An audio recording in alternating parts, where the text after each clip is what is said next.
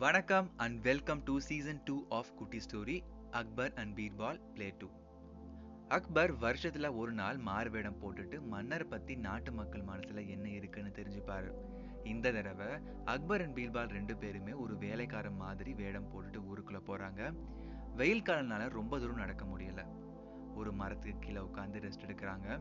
அப்போ அந்த வழியா ஒரு வயதானவர் சமையல் செய்யறதுக்காக சில விறகுகளை வெட்டி தலை மேல வச்சு கொண்டு போயிட்டு இருக்காரு. அக்பரின் பீர்பால் அந்த வயதானவரை கூப்பிட்டு இவ்வளோ வெயில்ல நடந்து போயிட்டு இருக்கீங்களே கொஞ்ச நேரம் ஓய்வு எடுத்துட்டு போக வேண்டியதானு சொல்றாங்க. அந்த வயதானவரும் கொஞ்ச நேரம் உட்கார்றாரு. அப்போ பீர்பால் கேட்குறாரு நாட்டு மன்னர் இயற்கை எய்தின விஷயம் உங்களுக்கு தெரியுமான்னு சொல்லிட்டு. அந்த வயதானவரும் ஆச்சரியத்துல அப்படியா ரொம்ப நல்ல மன்னராச்சே மக்களுக்காக நிறைய நல்ல விஷயம் பண்ணியிருக்காரு இப்படி போயிட்டாரேன்னு சொல்லி கொஞ்ச நேரம் இந்த வயதானவர் சொல்றதை கேட்டு அக்பர் ரொம்ப சந்தோஷப்படுறாரு. இவர்கிட்ட பேசி முடிச்சுட்டு கொஞ்ச தூரம் அக்பர் அண்ட் பீர்பால் போறாங்க. ரொம்ப தாகமா இருந்தனால அங்க போன ஒரு மோர் விற்கக்கூடிய பெண்மணியை கூப்பிடுறாங்க. ரெண்டு குவலை மோர் வாங்கி குடிச்சிட்டு அவங்க கிட்ட மன்னர் இயற்கை எதன விஷயம் உங்களுக்கு தெரியுமான்னு சொல்லிட்டு.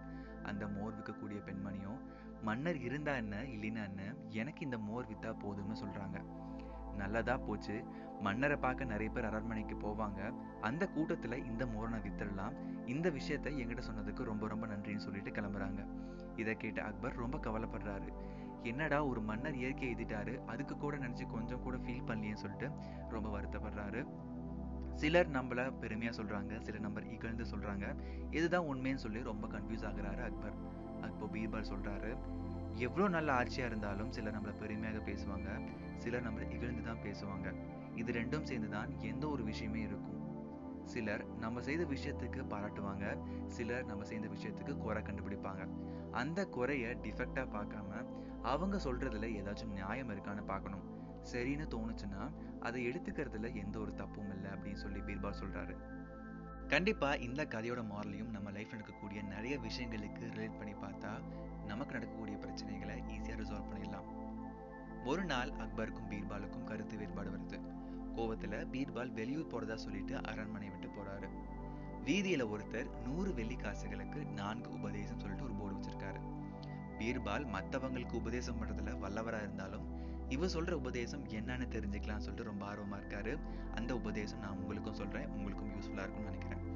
அவர் சொன்ன உபதேசம் என்ன அப்படின்னா ஒன் நான் மட்டும்தான் புத்திசாலி என்ற எண்ணம் எப்பொழுதுமே இருக்கக்கூடாது. டூ எந்த ஒரு வேலையுமே காலம் தாழ்த்தாமல் அதாவது டிலே பண்ணாமல் செய்யணும். த்ரீ ஒருத்தவங்களுடைய குறைய மற்றவரிடம் சொல்லி அதை கேம் அதாவது ப்ளே பண்ணக்கூடாது. ஃபோர் யாருக்குமே அடிமையா வேலை செய்யக்கூடாது.